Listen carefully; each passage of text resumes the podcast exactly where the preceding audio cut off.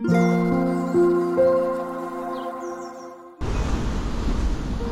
thank you for listening to Lemon and Daisy.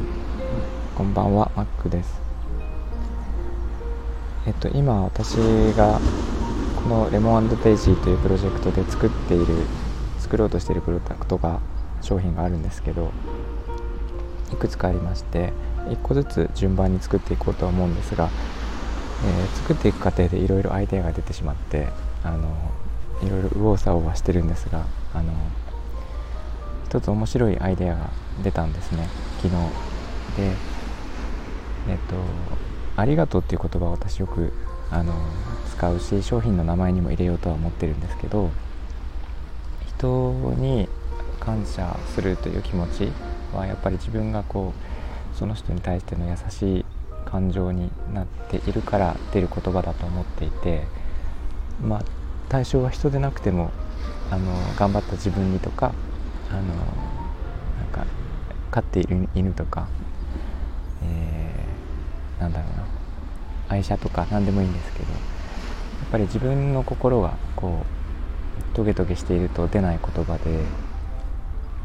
えー、優しい心があって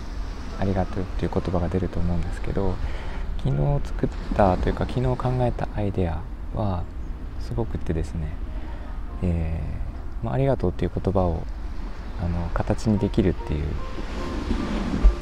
えーと、すごく綺麗な形であの綺麗なデザインにできるっていうところとあとは、えー、ありがとうともっと言いたくなるっていう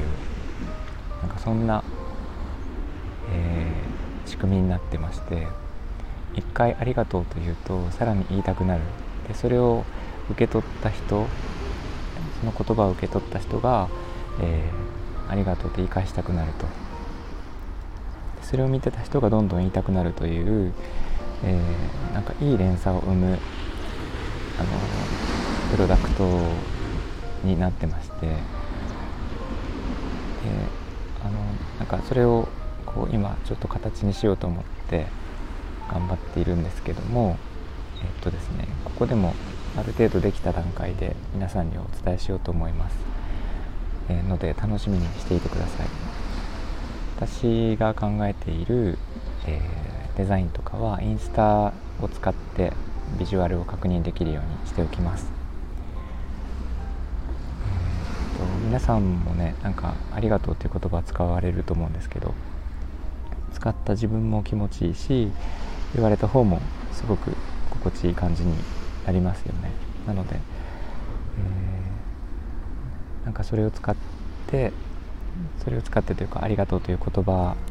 を広めてでもっともっと言ってもらうことで、